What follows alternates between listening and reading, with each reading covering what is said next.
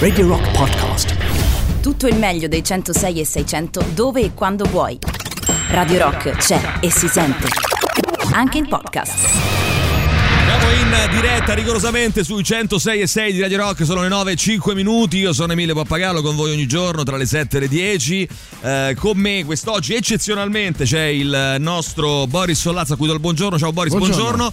buongiorno. Eh, e eh, siamo anche in diretta, ricordiamolo, oltre che su Radio Rock, sui nostri servizi in streaming naturalmente, sul canale Twitch di Radio Rock in diretta anche video e siamo in diretta anche sul canale 74 del digitale terrestre di NSL TV. Diamo il buongiorno eh, a Roberto Gualtieri. Roberto, buongiorno, ciao, come stai? Buongiorno, buongiorno e benvenuto a Radio Rock innanzitutto. Grazie. Eh, allora, Roberto, dovete sapere che Roberto, ehm, noi avevamo una chitarra da fargli suonare e invece lui ha portato la sua chitarra e tra l'altro prima gli ho detto vogliamo fare, ehm, c'è, c'è, qualche canzone che vuoi ascoltare e lui me la suonava e io praticamente... È, è, è questo momento sarà banda meraviglioso, tra l'altro vogliamo dirlo, nuova proposta del rock sì. e incidentalmente anche candidato sindaco. No, ma abbiamo... Eh, Roberto, incidentalmente. incidentalmente ha suonato una Your Song di Elton John alla perfezione, bravissimo. Eh. Allora, come chitarrista già siamo ai massimi livelli. Eh, adesso poi vediamo il resto, diciamo così. Complimenti.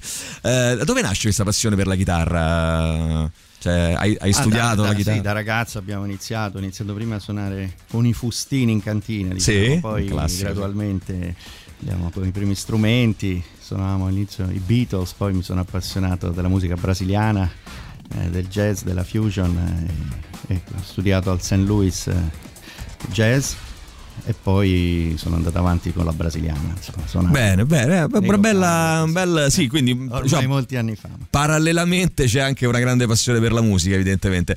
Ehm, allora, abbiamo un sacco di domande fatte dai nostri ascoltatori che abbiamo cercato di mettere insieme, eh, di dare, per, per, cercare di dare insomma un ordine, un senso anche ai tanti temi di cui parleremo oggi. Quindi ti chiedo di essere ehm, diciamo, non troppo lungo nelle risposte perché dobbiamo affrontare un sacco di argomenti e di temi importanti per la città. Eh, partirei subito con una considerazione diciamo generica a livello di priorità per Roma e quindi quali ehm, argomenti, quali questioni scottanti, quali questioni importanti affrontare per, primi, per prime e quindi cosa fare nei primi 100 giorni da quando sarai eletto sindaco di Roma.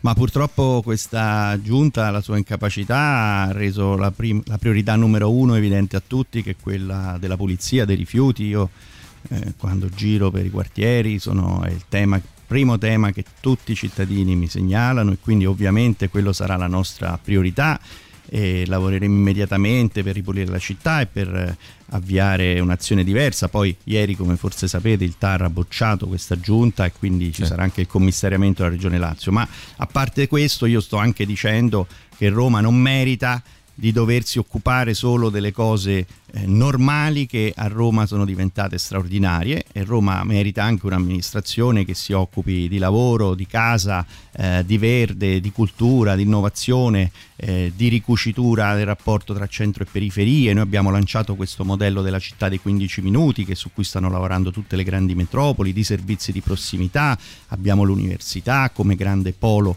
eh, fondamentale della nostra città. Insomma abbiamo tantissimi temi e noi quindi ci occuperemo dell'ordinaria amministrazione facendola tornare ordinaria, perché oggi purtroppo non lo è, ma anche vogliamo riportare Roma a quello che merita, cioè essere una città che sa anche essere avanti rispetto alle sfide del nostro tempo, ad essere più giusta, più verde, più unita, che cresca e che crei lavoro. Vogliamo spiegarla meglio? La proposta dei 15 minuti è sostanzialmente, se non sbaglio, eh, far sì che ogni servizio non, abbia, eh, non sia erogato in più di un quarto d'ora?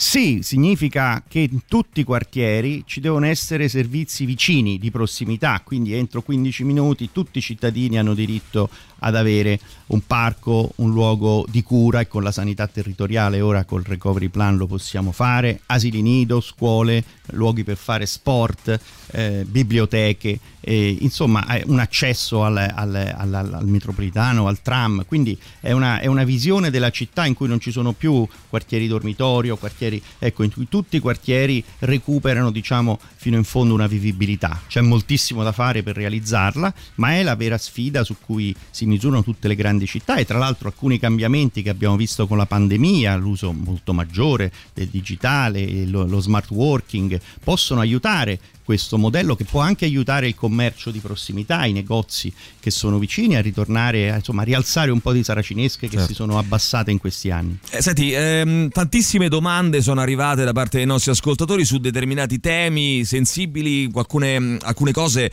mi hanno anche un po' stupito perché non me le sarei aspettate, però c'è eh, inevitabile, inutile dirlo, un uh, disincanto da parte della cittadinanza che poi è un po' lo specchio del disincanto diciamo, politico nazionale, ri- riferito naturalmente alla,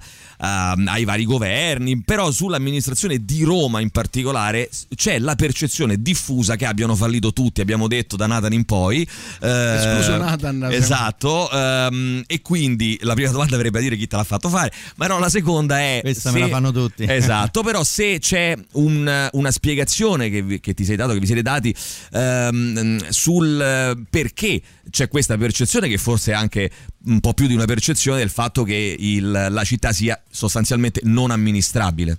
Ma questo non è vero, guardate, purtroppo poi eh, la situazione in cui siamo, che è senza precedenti di degrado, di declino, porta un po' a questo sentimento anche di, di sfiducia e di rassegnazione.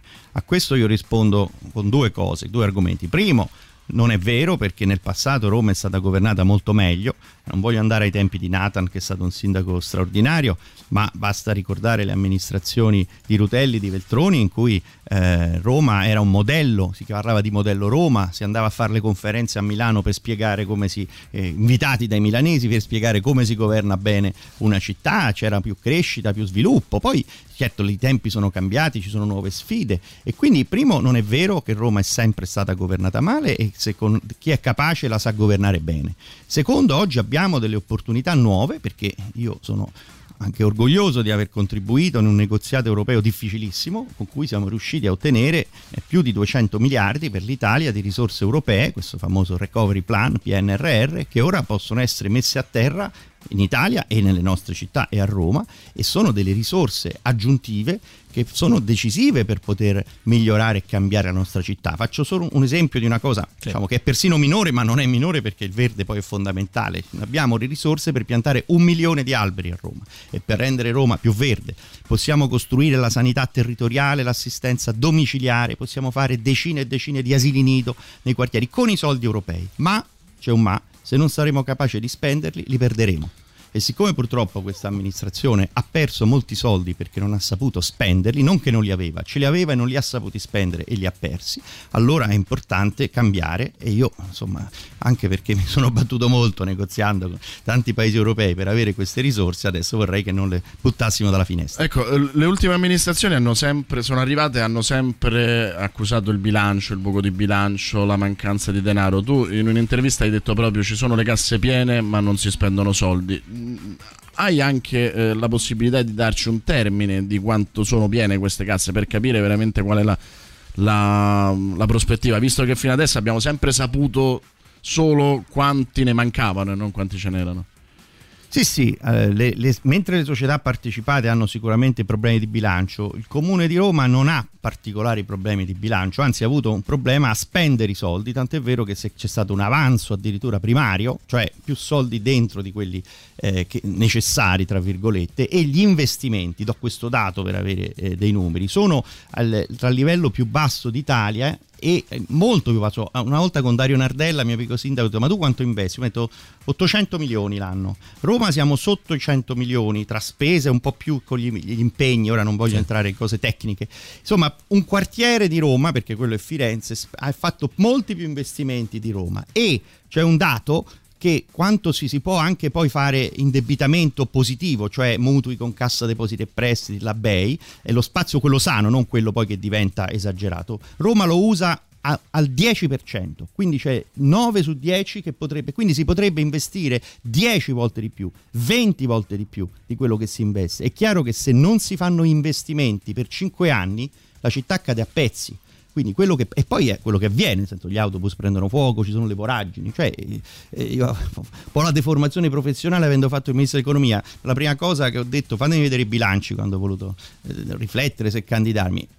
Questi, quando io l'ho visto, ho detto, ma con questi numeri la città non può che cadere in pezzi, perché se lo capisce chiunque, se non si investe, se vanno investimenti eh, per, per 5 anni è chiaro che, che, che, tutto si degrada, ma questo però non è un destino ineluttabile, nel senso che poi ci batteremo per avere più risorse, ci sono tanti capitoli, tanti ambiti in cui non voglio affatto dire che insomma siamo contenti così, io mi batterò per avere anche più risorse per Roma, però il vero tema di questi anni è che non, sono stati, non sono stati spesi i soldi che c'erano, ma anche quelli che la Regione Lazio ha dato un milione per i pini, che stanno morendo i nostri pini, non sono stati capaci di spenderli. Ecco, questo è davvero è ovunque questo dato. Tema molto importante. Tra l'altro, devo dire che i nostri ascoltatori, come è normale, eh, lo dicevamo prima, chiaramente ciascuno guarda la, l'impatto eh, all'interno della città che hanno determinate misure sulla propria vita. Ed è normale e naturale che, che, sia così. Qualcuno ci chiede cosa ne pensa dello sversamento dei rifiuti romani nella discarica abusiva e coatta di Albano Laziale.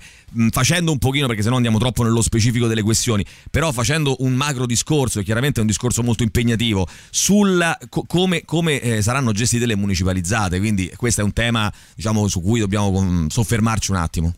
Sì, è un tema fondamentale perché sono state gestite male e quindi poi non, i servizi non arrivano. Allora, qual è il problema? Primo dei tanti problemi. Ama, che è un'azienda grande del comune, ha cambiato otto amministratori delegati in cinque anni.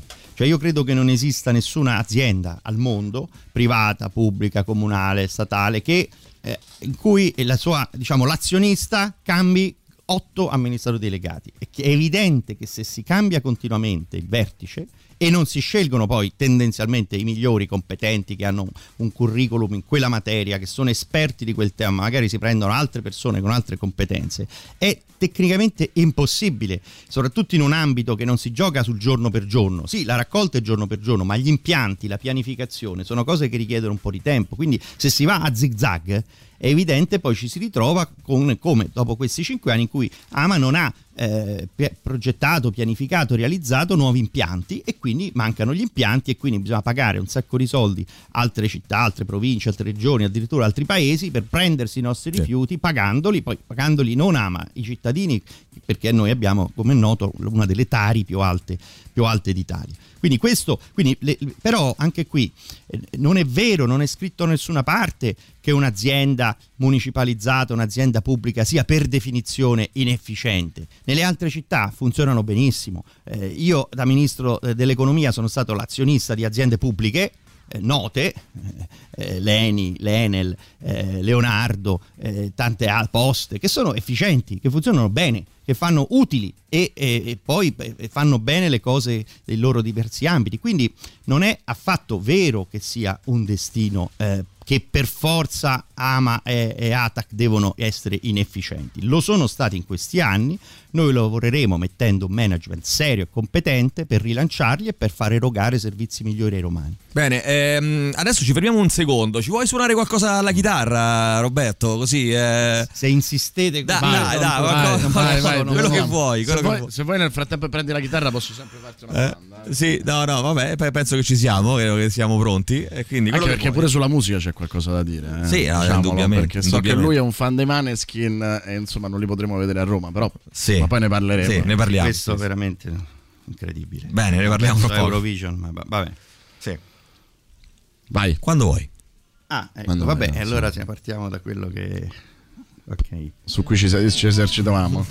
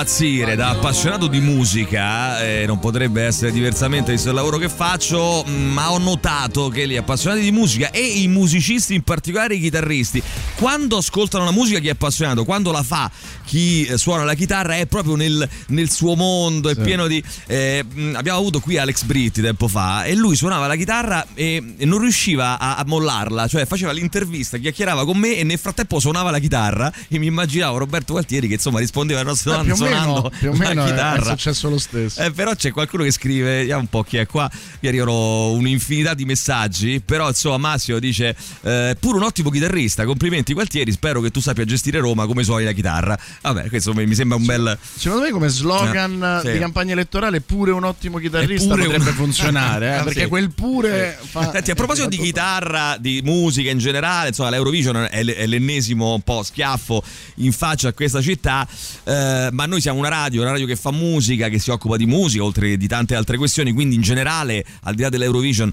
ehm, ovviamente eh, c'è un tema che riguarda proprio gli eventi, gli eventi musicali e anche un po' gli eventi in generale, cioè eh, ci saranno, ci sarà attenzione eh, e in che modo evidentemente agli eventi, alla musica e a, e a magari anche a spazi decenti per la musica dal vivo in questa città. Sì, perché la scena musicale di una città è una cosa importantissima, è importantissima anche tra l'altro per la sua attrattività. Eh, molte persone vanno a Barcellona, vanno a Londra, Sì. non solo a visitare i musei, ma perché c'è una scena musicale ricca. A Roma c'è un paradosso perché c'è, eh, ci sono diciamo, esperienze musicali di grandissimo livello che sono nate dal basso, che poi si sono molte affermate, eh, e però non c'è stato nessun investimento eh, sulla valorizzazione della nostra scena musicale, che significa tante cose perché ci sono le istituzioni pubbliche del comune che devono promuovere concerti, ma anche favorire, diciamo così, i luoghi dove si suona, aiutare i locali a essere insonorizzati, eh, a poter fare musica dal vivo, eh, cioè incoraggiare, diciamo così, la presenza di luoghi diffusi nel territorio dove si possa fare musica, avere sale prove per i gruppi. Insomma, io eh, credo molto al sostegno e all'aiuto eh, della dimensione musicale della città, non solo perché sono un musicista, poi ho pronta la delibera sull'obbligo del 50% di musica brasiliana in tutti Ovviamente, quella mi sembra. eh, però no, scherzo naturalmente ma, eh, ma- ma insomma, ma non solo per questo ma perché veramente è un elemento cui Roma ha anche una vocazione eh, molto, molto forte e che è stato totalmente diciamo così non, non c'è stato considerato ma invece ecco non è che ci dobbiamo inventare la scena musicale romana Con- dobbiamo c'è. aiutare a farla esprimere Con, eh, a pro- a pro- mi a me, a proposito di grandi eventi, con gli Olimpiadi ci riproviamo? Oppure abbiamo de- deciso che questa città, grandi eventi, non parlo solo delle Olimpiadi, eh, ma insomma, grandi eventi non ce li può avere?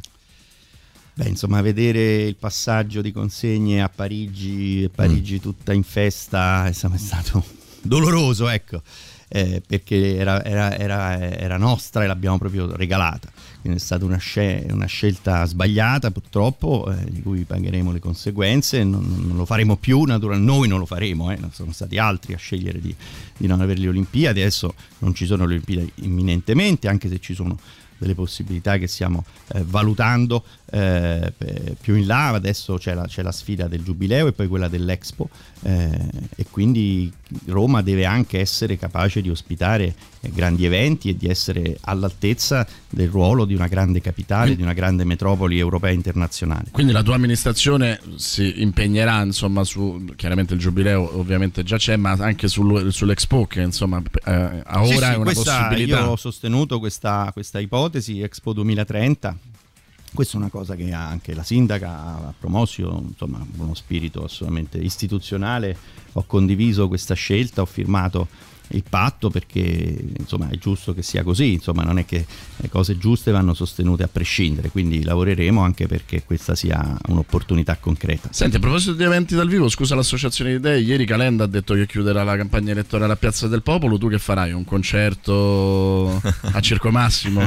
No, non, non lo so, insomma, siamo, siamo, non abbiamo ancora definito la chiusura, abbiamo fatto un'apertura bellissima in piazza eh, con tantissime persone in cui si è visto questa nostra coalizione larga, politica, anche civica, molto inclusiva, tantissime romani, era, insomma siamo rimasti tutti sorpresi dalla partecipazione e soprattutto dall'entusiasmo. Io adesso però eh, sto girando eh, per le strade, per i quartieri, eh, i più difficili, eh, dappertutto e vado in diretta, parlo con le persone, mi fermo le persone per strada, mi presento, ascolto i loro problemi e questa modalità mi piace molto e devo dire insomma eh, trovo tantissima attenzione tantissimi problemi che vengono denunciati, ma anche tantissima voglia dei romani anche di, di partecipare, non solo di giudicare, di dire questi sono stati bravi, questi meno, eh, ma anche di eh, proporre soluzioni, perché a Roma sono nate tantissime eh, associazioni, comitati che in questi anni hanno svolto anche un po' una funzione di resistenza, di farsi le cose da sole, di manutenere i parchi, dei luoghi pubblici e vogliono anche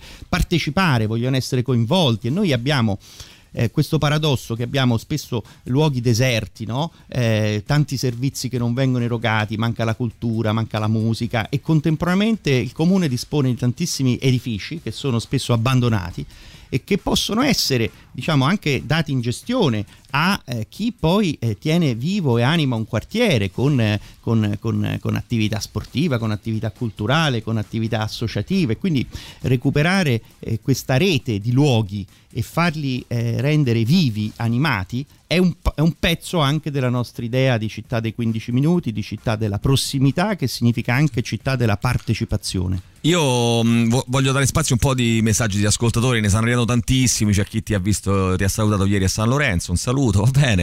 Eh, c'è sì, chi ieri sera abbiamo girato per San Ti Lorenzo. fa i complimenti per, la, vabbè, insomma, per l'aspetto musicale. Eh, c'è qualcuno addirittura che ha detto lo voto perché è un ottimo chitarrista, vabbè ognuno ha i suoi, forse era già indeciso. Poi c'è Annalisa che dice la vorrei salutare perché mi ha interrogato due volte in storia contemporanea tanti anni fa alla Sapienza, eh, c'è addirittura chi si è laureato con te, eh, quindi insomma va bene, molto competente e molto tosto, bei tempi ci sono, politici, ci sono politici che dicono sì. di avere la laurea e non ce l'hanno e ci sono politici con cui si, ci si laurea. No, cioè, vole, sì, vabbè sì, questo eh, volevo, no, volevo capire da Annalisa due volte perché sei stata bocciata, cioè ti ha bocciato Roberto oppure perché hai fatto due annualità? Fatto due annualità. Eh, forse quello, sì, sì, va bene. Eh, Professore cattivo o, o no? Severo. No, io ero esigente, però mm, insomma non, non, ero cattivo, insomma mi piaceva molto, gli esami erano lunghi, si parlava, ascoltavo, facevo le domande, naturalmente bisognava avere studiato, ecco questo, questo sì, però eh, ho trovato anche tantissimi studenti che molto preparati, appassionati al tema e un po' mi manca effettivamente questa dimensione del lavoro universitario, dell'insegnamento, del confronto, insomma è stata una bellissima eh, pagina diciamo della mia vita. Bene, io volevo sottolineare che a storia contemporanea ho preso 30, eh, questo giusto ah, che sia messo agli atti, che, no, non per dire. Io allora... ho anonimo 26 purtroppo. Vabbè. Allora, ehm, no, invece dicevo sulle domande degli ascoltatori, una cosa mi ha molto colpito Roberto, cioè non avrei mai detto, però moltissimi ci hanno scritto che ehm, secondo loro sarebbe importante, urgente o insomma in qualche modo potrebbe essere utile dare maggiori competenze a municipi e a mini sindaci ehm, o quantomeno mh, mm, si sono interrogati sulla possibilità di delegare maggiormente da parte del sindaco. È una strada percorribile a senso oppure è sbagliato e perché in qualche, in qualche modo? È giusto, eh, infatti è nel nostro programma, non lo si può fare su tutte le competenze, ma su molte competenze, quelle che sono legate alla prossimità, è molto importante che questi municipi siano messi nelle condizioni e oggi lo sono solo in piccola parte, di eh, essere veramente delle istituzioni del territorio, anche perché parliamo di municipi che hanno una dimensione superiore alle medie città italiane, eh, 190, 200, 250 sì. mila abitanti, quindi sono delle città eh, e quindi eh, che eleggono un presidente, tra l'altro colgo l'occasione per ricordare che nella nostra coalizione, nel centro-sinistra, ci sono bravissimi candidati presidente di municipi, sono stati scelti con le primarie, che sono persone radicate nel territorio e noi la settimana prossima presenteremo anche i programmi di tutti i 15 i municipi. E noi stiamo lavorando con loro proprio per preparare questa delibera in cui eh, daremo maggiori competenze su alcuni ambiti, tutti quelli legati alla prossimità e quindi per esempio la cura del verde sotto i 20.000 metri quadri, eh, il sociale che già lo è ma deve essere maggiormente in grado il municipio di fare rete con le scuole, con le ASL per avere un'assistenza sociosanitaria, una capacità di presa in carico maggiore dei tantissimi bisogni.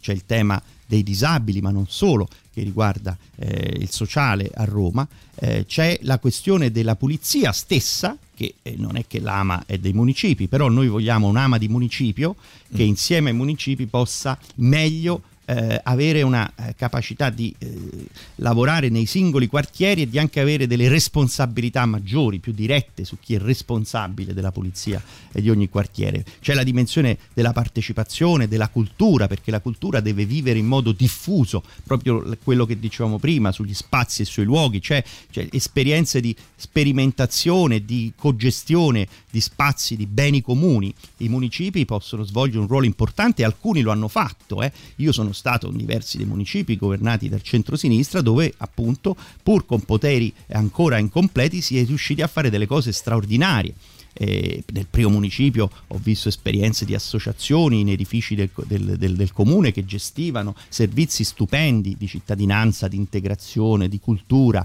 eh, di sociale eh, e poi anche capacità di realizzazione. In alcuni casi sono stati fatti, de- noi dovremo fare decine e decine di asili nido a Roma nei prossimi anni e i municipi sono fondamentali per aiutarci a farli bene. E in alcuni casi già è stato così, come per esempio appunto nel primo municipio ho visto un, edif- un, un asilo nido meraviglioso fatto a Sant'Erasmo, fatto in un anno e mezzo di lavori perché se ne è occupato il municipio e ha fatto un lavoro straordinario. Questo è un altro tema, scusa, molto, senti- molto sentito. Nei, nelle prime, nei primi 100 giorni perché sì. c'è un bambino di tre settimane. Esatto, sì, sì, no, e ovviamente eh, tra l'altro tu e anche tanti altri esatto. nostri ascoltatori che hanno, che hanno, evidenziato come nel lockdown questo paese e questa città insomma abbia, abbia fatto emergere la, il fatto in qualche modo che si sia pensato troppo poco ai bambini. Um, tutte le domande che non riusciamo a rispondere poi le giriamo Angelo, come abbiamo fatto anche nelle altre interviste, le giriamo al, a, a, Roberto, insomma al suo staff, in maniera magari potrete rispondere sui vostri canali, poi daremo i, i contatti per leggere il vostro programma. Eh, ehm, ci dobbiamo fermare per la pubblicità. Prima però qualcuno scrive, eh, Emanuele, sbaglio il candidato sindaco va forte anche con la bossa nova. non so se, se, ci vuoi fare qualcos'altro con la chitarra, abbiamo la chitarra qui a portare ecco, di mano. Anche qui, eh. diciamo, di fronte a queste richieste, di fronte a questa richiesta pressante non, no, si può. Come si fa? Non si può. Sentiamo.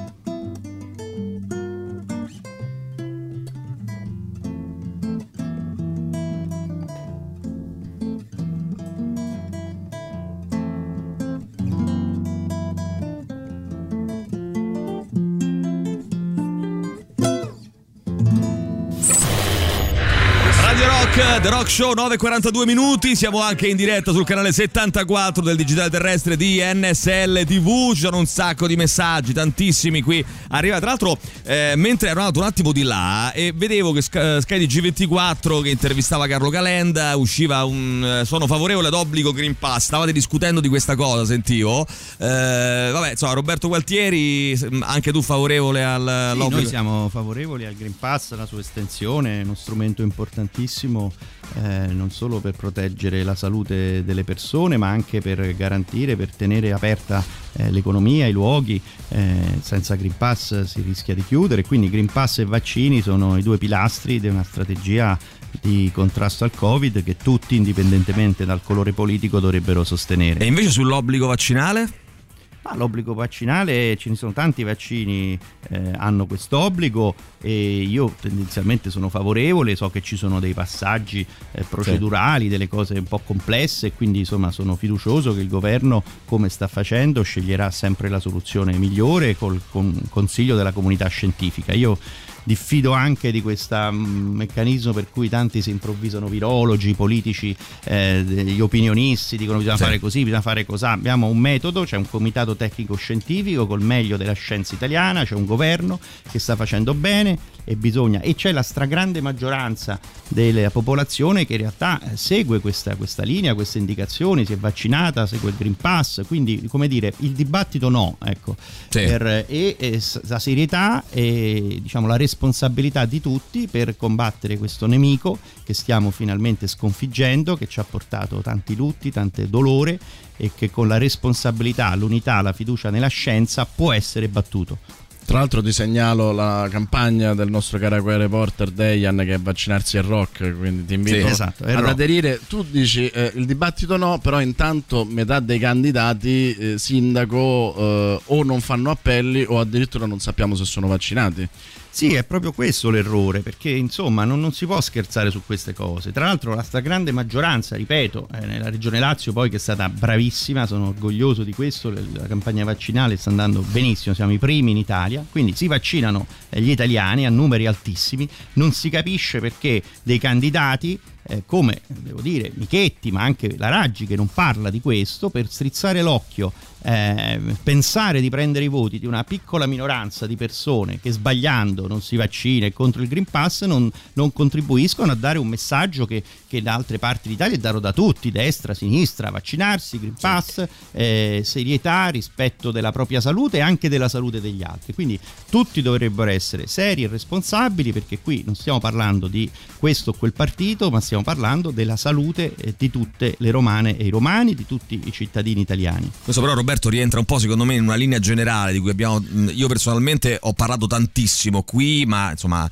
non sono stato il solo evidentemente. Ehm, la politica in generale l'amministrazione ma anche la politica a livello nazionale spesso e volentieri non ne faccio un discorso di colore politico però guarda più al, dire, al, re, al risultato immediato in termini di voti in termini di quello che la gente vuol sentirsi dire piuttosto che no, lo statista che, il, che, che immagina anche un futuro a medio-lungo termine che prende prende delle decisioni impopolari, che dice delle cose perché le ritiene giuste. Questo diciamo, è un problema che eh, trasversale nella politica. Questo è un problema fondamentale che bisogna guardare eh, non solo all'oggi ma al domani, alle nuove generazioni soprattutto. È particolarmente importante per esempio quando si amministra una città perché ci sono delle cose che richiedono degli anni per farle e quindi magari il politico può essere tentato di dire ma io non taglierò il nastro della nuova metropolitana, quindi che mi importa, io faccio la cosa su cui posso avere il like quel giorno. Poi con questo sistema non si fanno le metropolitane e poi anni dopo ci si, ci si, ci si pentisce, ci si pente del, del, del, del, fatto che non sono state fatte queste, queste, scelte e poi si è perso tempo. Insomma, e in questi anni è successo questo. Eh. Eh, l'amministrazione non ha progettato linee di metropolitane, non ha progettato impianti. Noi vogliamo recuperare anche una visione della politica in cui diciamo ai cittadini noi daremo una risposta immediata, ripuliremo, ma noi vorremmo anche fare cose che, che poi avranno i loro effetti nel futuro, perché nel futuro ci saranno i giovani.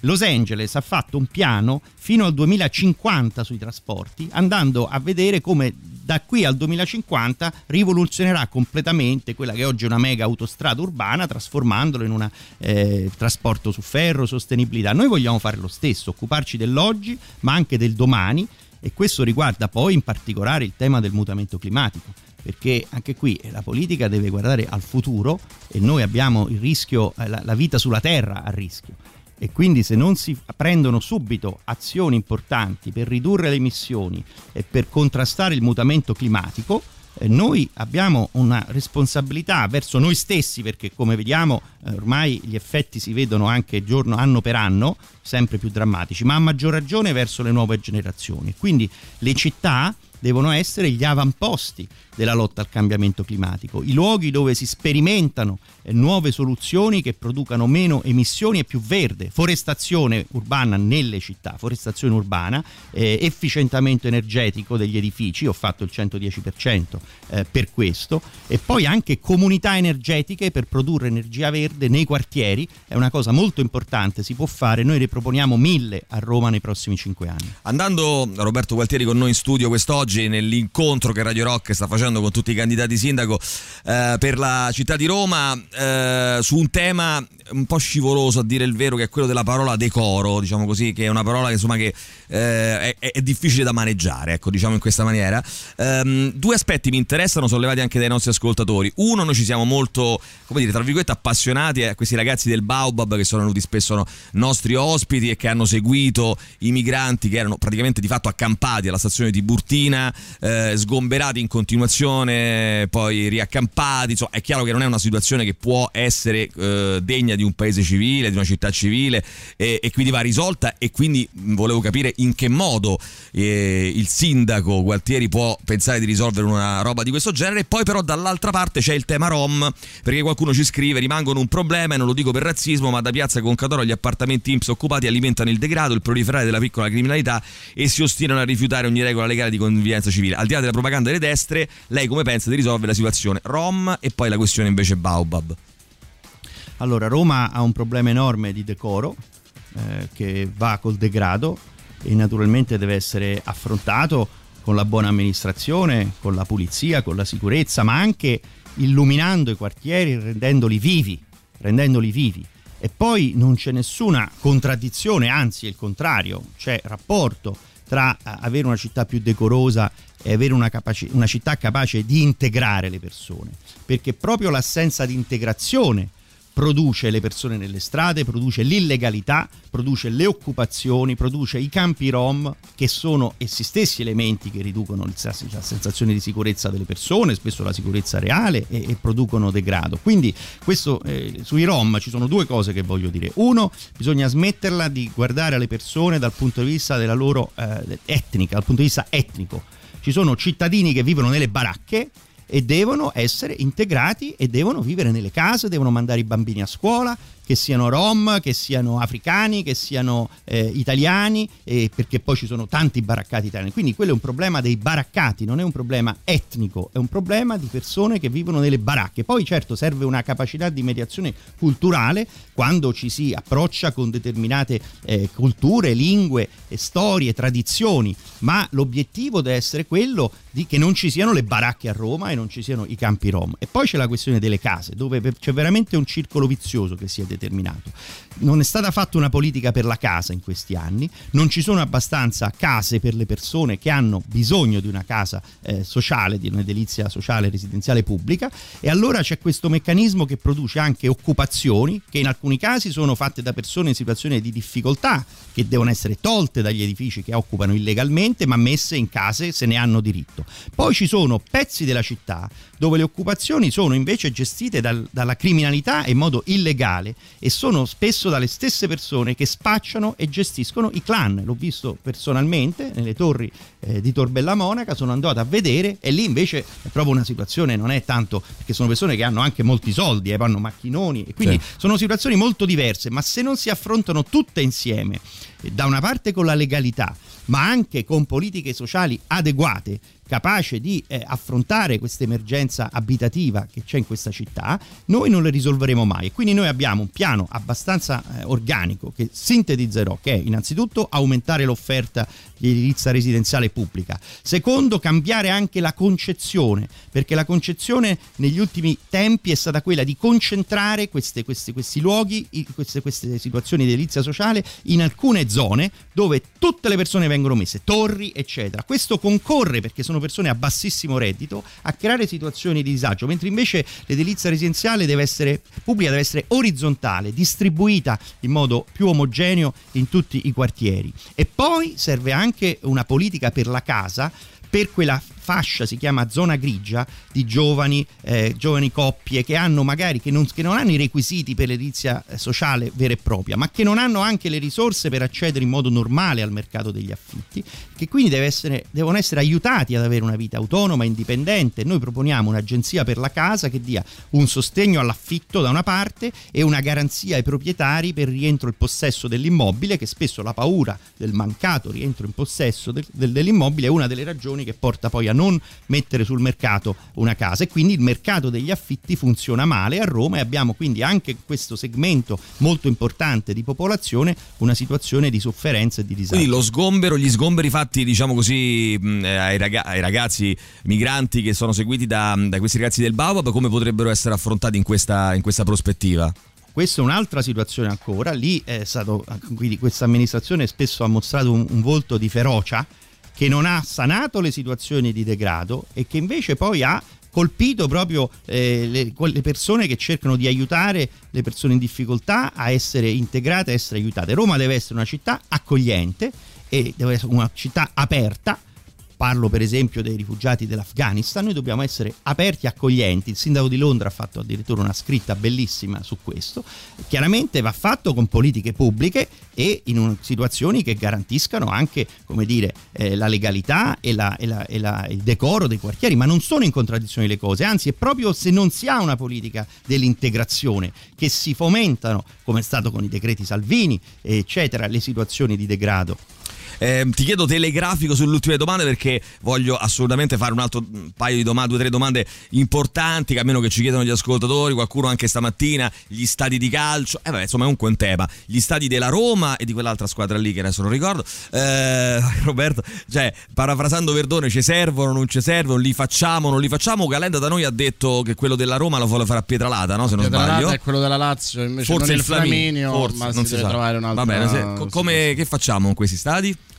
Allora è del tutto giusto e di buon senso che si consenta alle due società che vogliono dotarsi di uno stadio di farlo eh, io sono un po' prudente rispetto ad altri candidati che hanno già sono andati lì con le mappe, lo faremo lì, sì. lo faremo là, perché questa io la chiamo un po' urbanistica elettorale, sì. perché un candidato non ha gli strumenti eh, amministrativi per verificare tutte, tutte, le condizioni e quindi queste cose si fanno quando si è al governo, non se si è questa amministrazione la Graggi perché lei non l'ha saputo fare, ha fatto un pasticcio colossale, uno dei pasticci più grandi della storia, nel senso che come sapete è andata a finire la vicenda dello Stato della Roma, noi l'affronteremo seriamente, dialogando con la società, evitando di creare ulteriori pasticci perché per, per, per dire in campagna elettorale che abbiamo trovato il posto e così e di avviare magari e poi scoprire troppo tardi che ci sono dei problemi eccetera. Quindi insomma invito tutti i candidati alla serietà eh, quando si è nell'amministrazione immediatamente si avvia un dialogo con le società, eh, si vedono i posti, si, si, si, affrontano tutti gli aspetti e naturalmente uno stadio deve essere uno stadio, non l'occasione per fare cubature, altre operazioni, ma per fortuna questo è l'intento oggi della, della, Roma ma anche della Lazio che poi vuole esplorare questa ipotesi del Flaminio che è molto interessante su cui lavoreremo e quindi il nostro obiettivo è lavorare seriamente dal primo giorno per cercare di dare gli stadi alle, alle squadre della capitale e chiudere questa saga diciamo che si trascina sì. da, da, tantissimo tempo entro la prossima consigliatura. Ehm, Roberto Gualtieri sicuramente andrà al ballottaggio. Sicuramente andrà. Chi viene al ballottaggio con te Roberto secondo te? Ma tutti i sondaggi dicono Michetti, mm. eh, con cui a un certo punto dovrò fare un confronto, visto che, che lievita, insomma. Sì, anche leggevamo anche eh, oggi. Insomma, che... non, non li però ecco, il ballottaggio, mm. almeno il ballottaggio. Aveva altri impegni, che... non lo so. Sì, era... vabbè, vabbè, giusto, insomma, troveremo. Sono, sono molto impegnati. Ma quindi no, io penso che sarà con Michetti e che non va sottovalutato perché la destra a Roma è molto forte. Eh, ha scelto un candidato particolare, diciamo così, ma che io naturalmente rispetto perché poi non bisogna mai essere no, eh, supponenti nel rapporto con le persone e rispettare tutti, anche se penso che obiettivamente non abbia mostrato fino adesso né le idee né le capacità di governo che una grande città come Roma richiede, però il candidato di una destra che a Roma è forte e radicata, molto probabilmente ci confronteremo al ballottaggio, io chiederò i voti agli elettori eh, di Virginia Raggi e di Carlo Calenda. Faccio una domanda al contrario, nell'ipotesi assolutamente inverosimile che Roberto Gualtieri non, non, non, non arrivi al ballottaggio, chi è? Qual è il candidato che invece proprio non vorresti vedere sindaco di Roma? Michetti? Ma guarda, la, le ipotesi inverosimili noi no, non le diciamo, consideriamo non le perché sono inverosimili e ci concentriamo su quelle verosimili per renderle diciamo vere. Però, però eh, una curiosità ce l'ho, tu hai detto chiederò i voti ai candidati di Calenda, eh, ai, agli elettori. elettori di Calenda e di Virginia Raggi. Non era meglio forse avere una candidatura unitaria come è successo in, altri, in altre città e come ha fatto la destra? Ma eh, certo, ma eh, come è noto Carlo Calenda ha deciso in solitaria, ha rifiutato di partecipare alle primarie, salvo poi chiedere i voti eh, di, di, quelli che hanno fatto le primarie senza parteciparci. Quindi gli hanno detto scusa se volevi, potevi partecipare alle primarie. Virginia Raggi ha deciso che è stata la sindaca migliore del mondo e che Roma è meravigliosa e quindi ha detto che non poteva non ricandidarsi per il bene dei romani e quindi ecco qui, ma noi eh, però abbiamo costruito una coalizione molto larga forte eh, con crescenti diciamo, sostegni da parte della società, una coalizione che è nata con le forze che hanno dato vita alla bellissima eh, esper- esperienza delle primarie, ma che poi si è allargato ulteriormente con esperienze civiche, liste civiche, personalità eh, della società, dell'associazionismo, dell'università, del, del, del, dell'impresa, delle professioni che si sono uniti a noi e che, della musica e che stanno eh, partecipando eh, a questa bellissima esperienza che ha, ha dato vita a un'alleanza un'alleanza molto larga e che sarà il metodo poi che io adotterò da sindaco, quello di includere eh, la società, di ascoltare le competenze e di valorizzare eh, una città che dispone di eh, risorse straordinarie e non può essere avvitata nel destino del declino e del degrado di questi anni c'è ma merita altro, di più. C'è qualche altro ascoltatore, eh, cioè qualcuno mi scrive da disabile mi vergogno ogni giorno della quantità di barriere architettoniche presenti a Roma, Vedi, votiamo come tutti gli altri ma continuiamo a essere considerati cittadini di serie B, cosa pensa di fare lei in merito? Poi ovviamente ci sono tantissime domande ma non facciamo in tempo sulle strategie per il trasporto pubblico, alla fine della metro C, insomma vabbè è, è complesso ma se si può sintetizzare. No, il tema della parole. disabilità mi sta particolarmente a cuore perché poi con l'Unione Cechi, con associazioni di disabili e noi vogliamo mettere una clausola in tutti i lavori che si fanno a Roma, in tutte le opere che si realizzano, che devono essere sempre prevedere che non ci siano barriere architettoniche. Poi c'è molto di più sulla disabilità, c'è il tema dell'assistenza, c'è il tema degli OEPA, dell'incertezza dei genitori nelle scuole sugli insegnanti di sostegno, c'è il tema dell'assistenza domiciliare per i gravi, ci sono tantissime questioni che nel nostro modello di città della cura e della prossimità vogliamo che siano considerate prioritarie perché il livello di civiltà di una città si misura su come tratta i più deboli, i più fragili, i bambini, i disabili. Quello è il metro se una città è una vera comunità per tutti.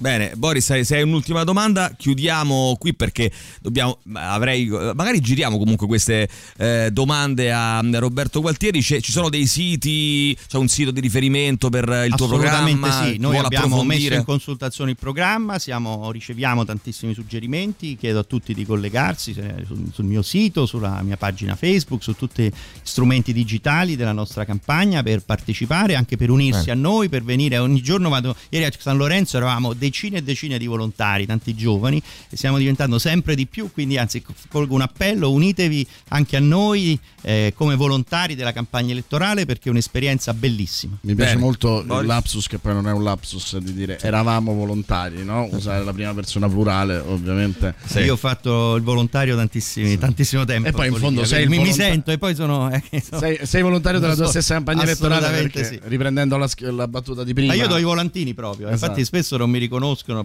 pensano sia io vado proprio a dare i volantini e parlo con le persone perché mi piace molto, è la cosa più bella di tutta la campagna elettorale. Eh, Boris, riprendendo la, la, la, battuta di prima, chi te l'ha fatto fare? Perché insomma eh, avevi strade più comode, però a questo proposito eh, c'è una cosa, no? anche altri assessori, mi ricordo l'assessore Esposito, parlavano di Roma come porto delle nebbie, impero della burocrazia, cioè c'è un problema di classe dirigente romana amministrativa che blocca spesso e volentieri gli amministratori. Pensi di fare qualcosa attivamente, un repulisti, una riorganizzazione? Perché eh, più volte abbiamo visto, al di là dei meriti e dei demeriti dei sindaci, eh, che c'era qualcun altro alla fine che decideva e se vogliamo poi con tutto quello che è successo in Mafia Capitale abbiamo visto anche come succedeva.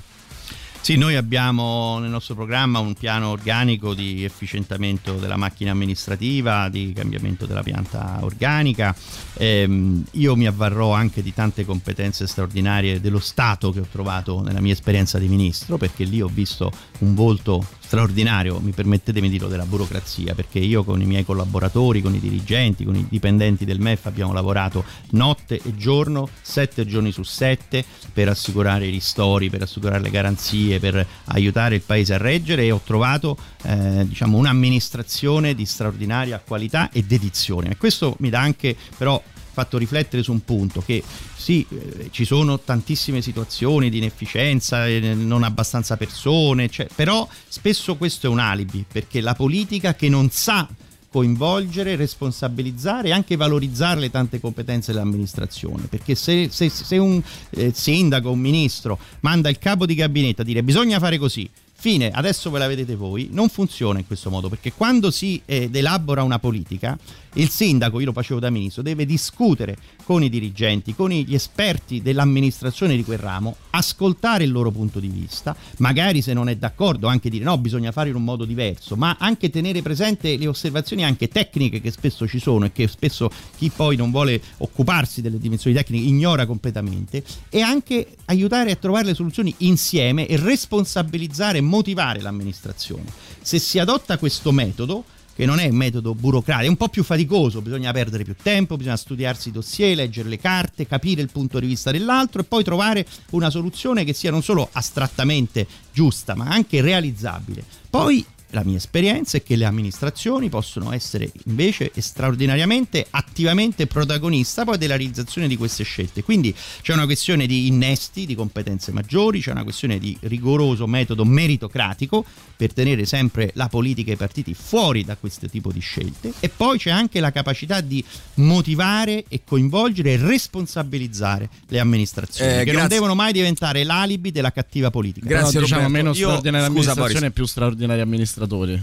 sì, ok. Scusa, eh, siccome, no, devo dire una cosa, mi, mi rompono le scatole i nostri ascoltatori perché dice, eh, però dovete fare il contraddittorio. Qui non facciamo contraddittorio, qui facciamo delle domande scelte tra l'altro da voi e facciamo parlare i candidati sindaci. Poi se tu vuoi fare questa domanda io la faccio a Roberto Gualtieri, non c'è problema. Eh, c'è un ascoltatore che insiste nel chiederti, dice tu sei uno dei padri dei tagli orizzontali decisi dall'Europa alla spesa pubblica, bah, i tagli che hanno no, messo no. in difficoltà le amministrazioni locali e la vita dei cittadini, oggi stai dalla parte dei cittadini, te la faccio Beh, così almeno. Così, così, no, ma io sono abbastanza noto in Europa ecco. di essere quello che ha fatto fin da quando ero al Parlamento europeo la battaglia contro l'austerity. Io avevo fatto una battaglia contro l'austerity pazzesca, mi sono battuto per la flessibilità prima e poi per la possibilità di fare deficit spinto durante il Covid. Io sono andato proprio a litigare e poi a, a, a trovare insieme una soluzione che è stata inedita perché questa volta l'Europa, come si vede, non ha fatto l'austerity col Covid, ma ha fatto eh, la spesa anticiclica, come si dice, gli investimenti, la spesa sociale, quindi abbiamo proprio cambiato linea. E poi sono stato quello che ha fatto la battaglia per, per, per il PNRR e per gli Eurobond, ma so, so, soprattutto mi vanto di una cosa, perché prima che ci fosse un'emergenza sanitaria, una delle prime scelte che ho fatto da Ministro dell'Economia, insieme anche col Ministro Speranza, è quella di aumentare i soldi per la sanità pubblica e di finanziarli con la lotta all'evasione fiscale. Questa è stata la mia prima scelta di governo, eh, che poi si è rivelata stata diciamo eh, saggia e giusta perché tutti hanno scoperto che Bene. la sanità pubblica non va tagliata ma va sostenuta. Sì, solo, solo, per sì, dobbiamo proprio chiudere. specificare sì. dopo dieci anni che invece il trend sì. era assolutamente assolutamente sì. Grazie. Quindi abbiamo invertito il trend. Grazie a Roberto Gualtieri, in bocca al lupo. Ci vuoi fare una cosa per ammorbidire un attimo il, il clima, visto la domanda che hai fatto questo ascolto, ci vuoi fare una cosa al volo? Ce l'hai? Una, vado in diretta io una adesso, cosa quindi così per salutarci. Intanto grazie eh, di essere stato con noi, in bocca al lupo il 15 settembre Virginia Raggi con noi. Eh, che cosa ci fai ascoltare? Ma vai così come viene. Grazie, ciao a tutti, a domani.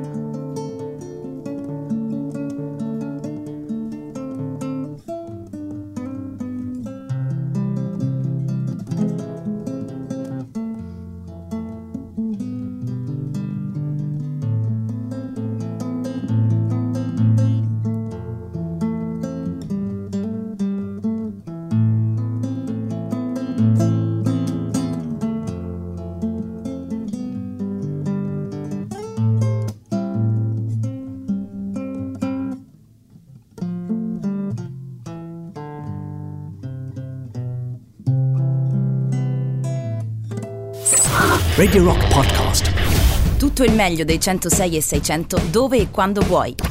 Radio Rock c'è e si sente. Anche in podcast.